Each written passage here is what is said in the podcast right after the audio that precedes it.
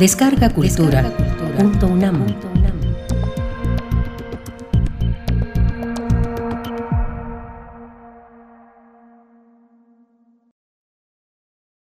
El maestro Martín Quirarte, de Vicente Quirarte. Hizo lo que todos los hombres. Noventa y nueve veces entró por la salida y la centésima se equivocó de puerta. Probó del fruto amargo en tiempos de dulzura, pero abordó cuantos trenes le salieron al paso.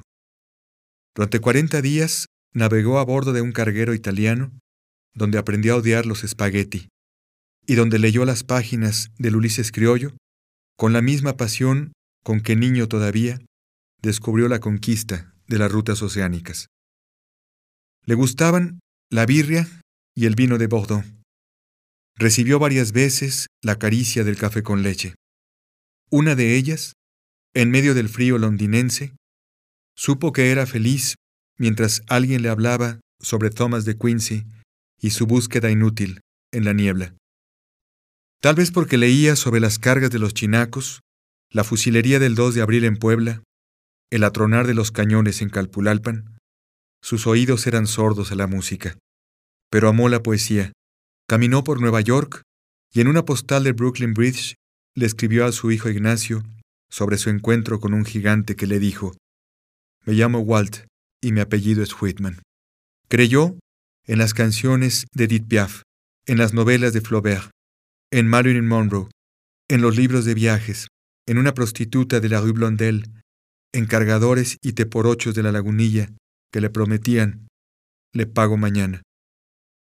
Alguna noche, en un restaurante de Saint-Denis, cenó junto a un excombatiente de la Segunda Guerra.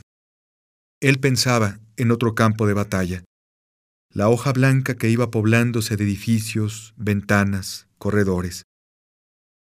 Con la primera anfetamina de la jornada, sabía que aunque el amor a veces nos engañe, la luz nunca traiciona a quien la busca. Creyó, cuando no llegaban puntuales sus fantasmas, que una página limpia es un cuerpo dispuesto a la entrega, un barco a punto de ser tomado por asalto, un trago de coñac bajo la lluvia. Acompañó sus héroes en lucha sin objeto y gracias a la máquina del tiempo que llamamos historia, viajó por todas las edades y todos los espacios. Hizo lo que todos los hombres, vivió, escribió y amó. Para calentar la mano, para enfriar el corazón, comienzo con este breve retrato del maestro Martín Quirarte, del padre que me formó durante el primer cuarto de siglo de mi vida, he dejado testimonio en otra parte. En homenaje a la sobriedad que pretendía mostrar en cada uno de sus actos, trataré de imponerme la disciplina de hablar menos sobre el Padre y más sobre el Maestro, como el primero y más cercano de sus discípulos. Lo conjuro y me parece mirarlo con su andar presuroso, sus bostonianos, su camisa que no fue siempre la del hombre feliz. Cuando lo era, no hubo monarca que pudiera comprarla. Lo escucho reírse ante una película de Bourville con la espontaneidad y el escándalo del niño que nunca murió en él. Reconstruyo su cotidiano trayecto literal por la historia de México cuando el mundo era las calles del centro, desde la puerta del antiguo colegio de San Ildefonso a nuestra casa en la calle de Allende. Lo huelo en los cuidadosos subrayados de sus libros, en sus trajes desiertos. Lo adivino en mi sangre, en mis enormes miedos, en mi terquedad para consumar pequeñas victorias sobre el mundo. Sus alumnos y amigos saben que su rigor en la cotidianidad del salón de clase o en el auto de fe llamado examen, era su forma de amar. Escribir una tesis bajo su dirección era un tormento, pero la garantía de que el torturado había hecho un trabajo más sólido que las carabelas, tanto en los argumentos expuestos como en la forma en que las palabras se combinaban para decir lo que verdaderamente nos proponíamos.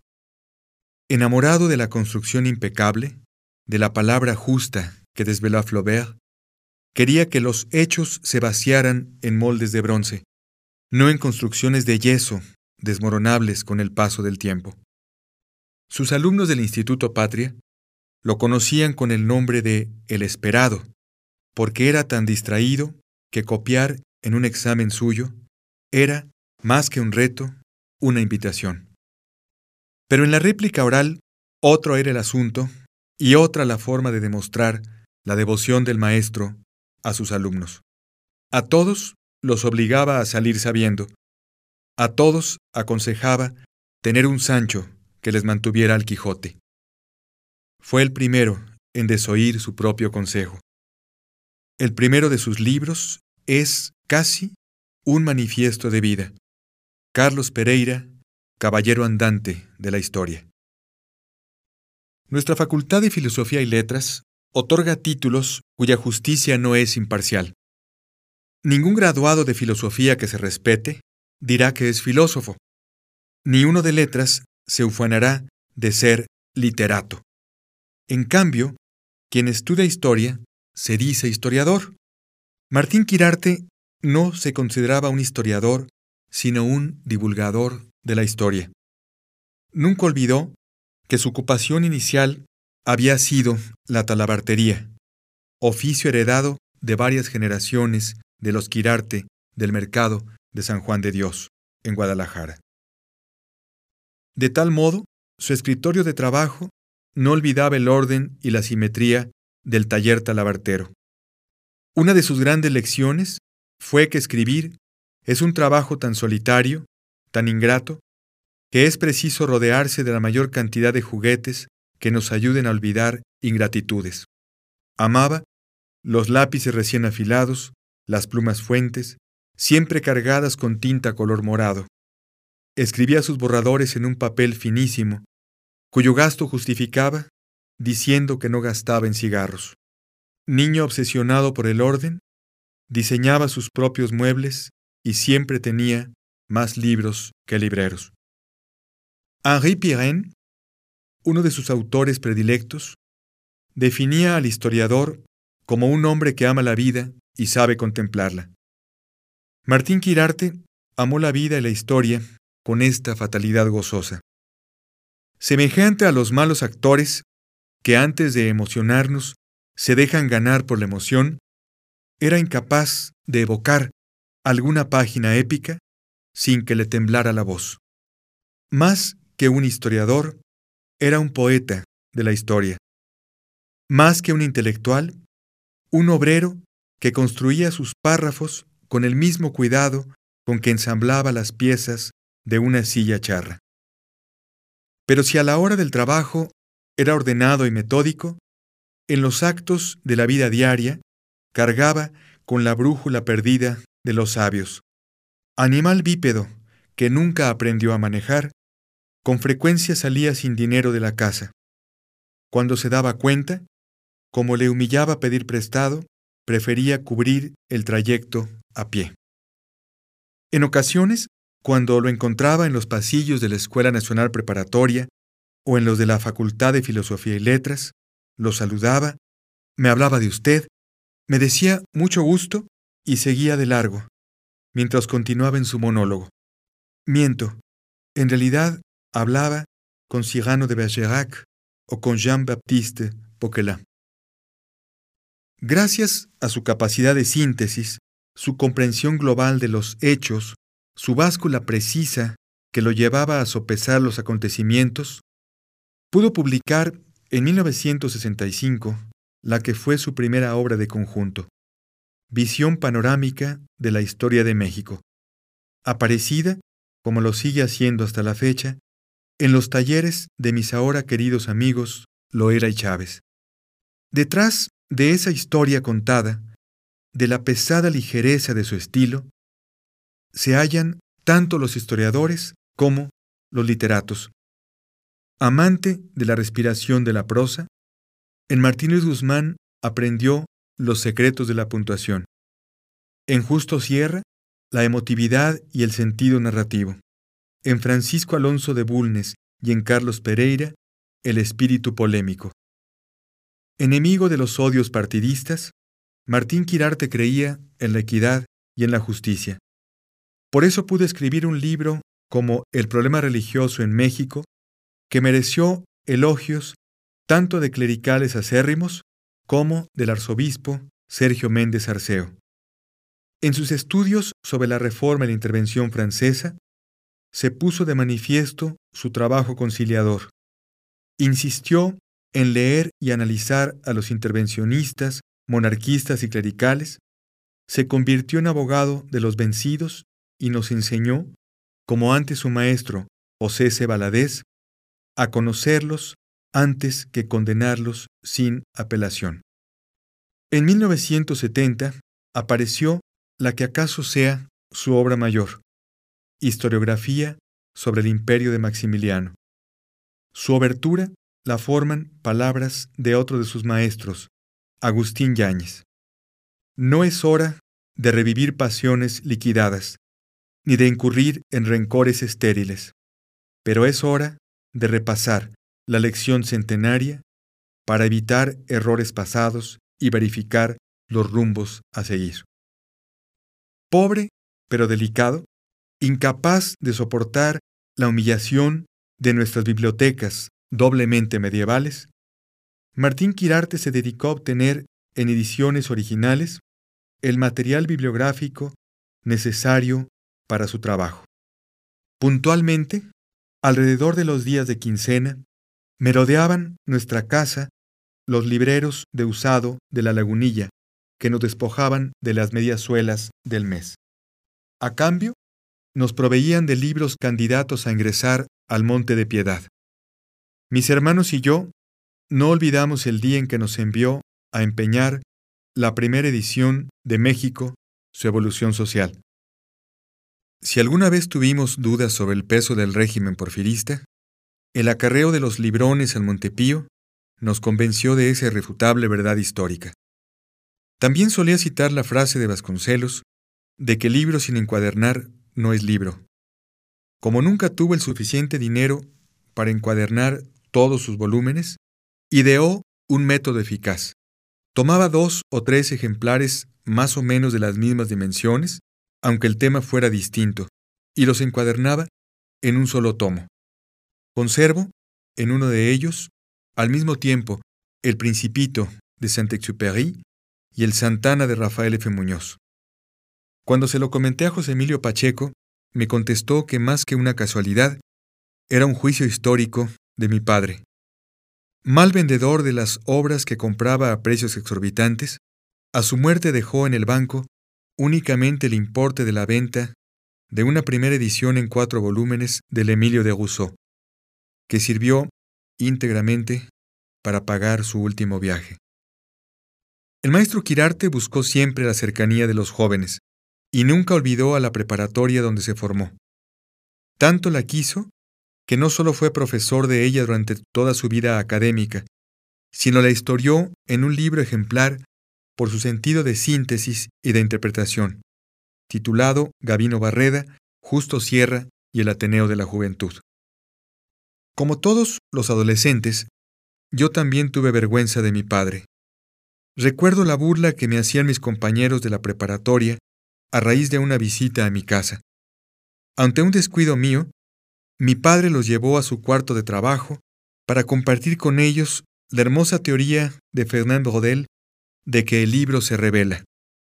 Una vez que lo hemos escrito, ya no nos pertenece, y es preciso, como a un hijo, dejarlo ir.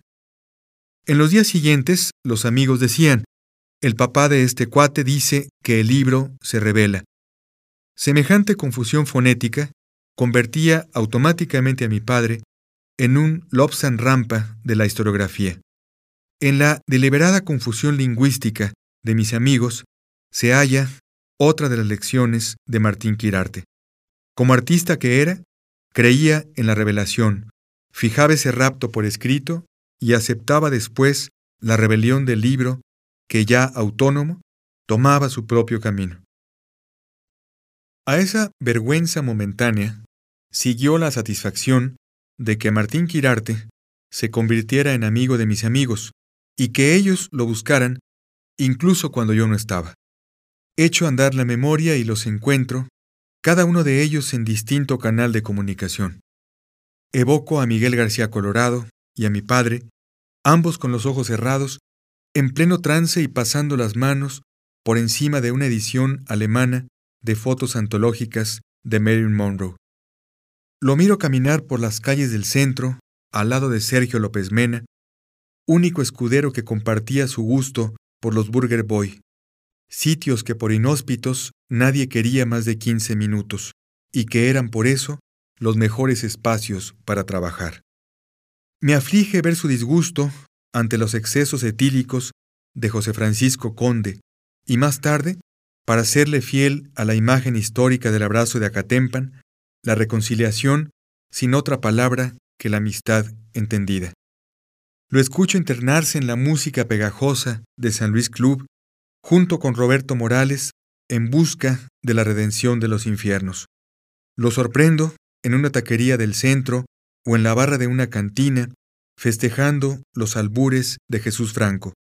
Lo envidio del brazo de Eli Espinosa, mi novia adolescente, de cuya educación sentimental se encargó mi padre, ante la impericia de su hijo y para que mejor entendiera la lección del maestro. Antes dije que Martín Quirarte era un poeta de la historia. Quisiera que esa afirmación no se entendiera como una metáfora elegante, y sí como realidad. El libro de Elia Espinosa sobre Jean Cocteau abre con la siguiente dedicatoria a la memoria de don Martín Quirarte, historiador, poeta en la vida misma, incomprendido. Ahí se encuentra la triple condición de historiador, poeta e incomprendido, palabras que, en el caso del maestro Quirarte, son sinónimas. Él, que soñaba en tener hijos de provecho, profesionistas que hicieran carreras como la gente decente, ingenieros o contadores, fue mi primer maestro de poesía. Ya no de la poesía de la vida, que en eso fue el mejor. Me refiero a la poesía del verbo. Él, que se consideraba negado para la música, me la enseñó en la poesía de Baudelaire. El primer poema que aprendí de memoria, sin saber lo que significaba, fue Un hemisferio en una cabellera. No por otra razón, sino porque mi padre lo repetía, gozando la cadencia paladeando sensualmente las palabras de ese poema donde Baudelaire convirtió la maciza mata de Jean Duval en puerta de entrada a otros mundos. Juan González, su hermano de pasiones filológicas, evoca el entusiasmo con que transcribió y grabó Andromaque, especialmente porque andaba interesado en la muchacha que desempeñaba el papel femenino. En nombre de ese desinteresado amor por la lengua francesa, publicó por su cuenta un cuaderno con las canciones de moda en la década de los 50.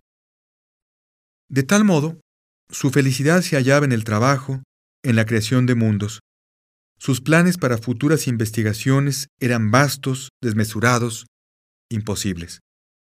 Trabajó más allá de lo que sus fuerzas eran capaces. Lo vencieron fantasmas a los que dio cuerpo con su sangre. Las anfetaminas, ingeridas por traileros para cruzar la noche y la neblina, fueron los vampiros que lo elevaron y lo vencieron en sus largas travesías nocturnas. Ya no pudo recuperarse de las cargas de trabajo a que se obligó en 1972, durante el centenario luctuoso de Benito Juárez. Además de la preparación de las mejores ediciones sobre obras clásicas de la Reforma y la Intervención, ese año publicó la que sería su última obra, Relaciones entre Juárez y el Congreso.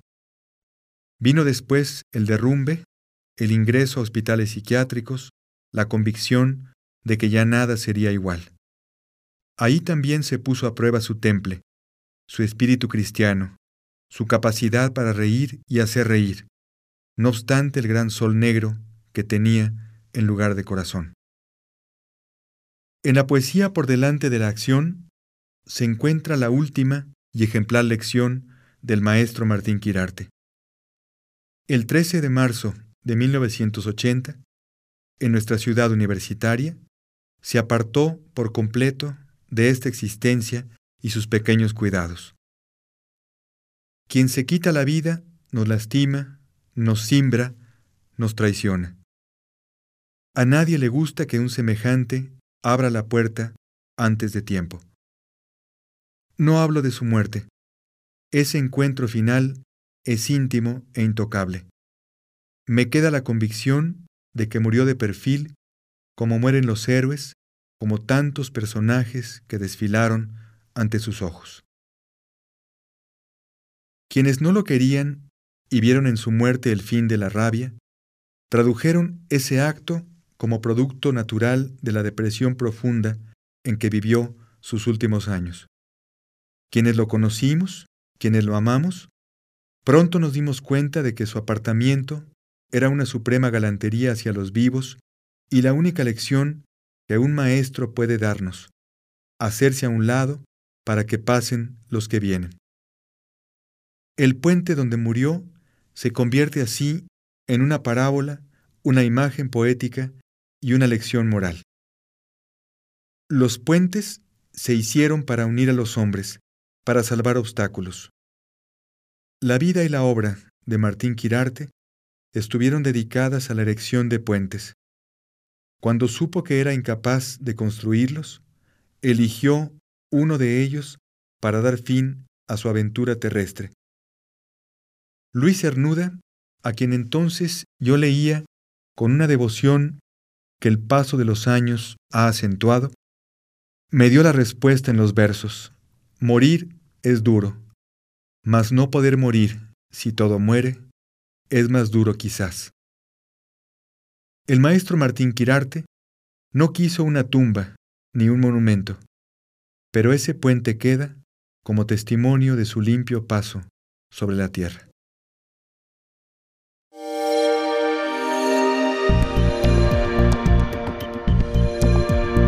Descarga Cultura. Punto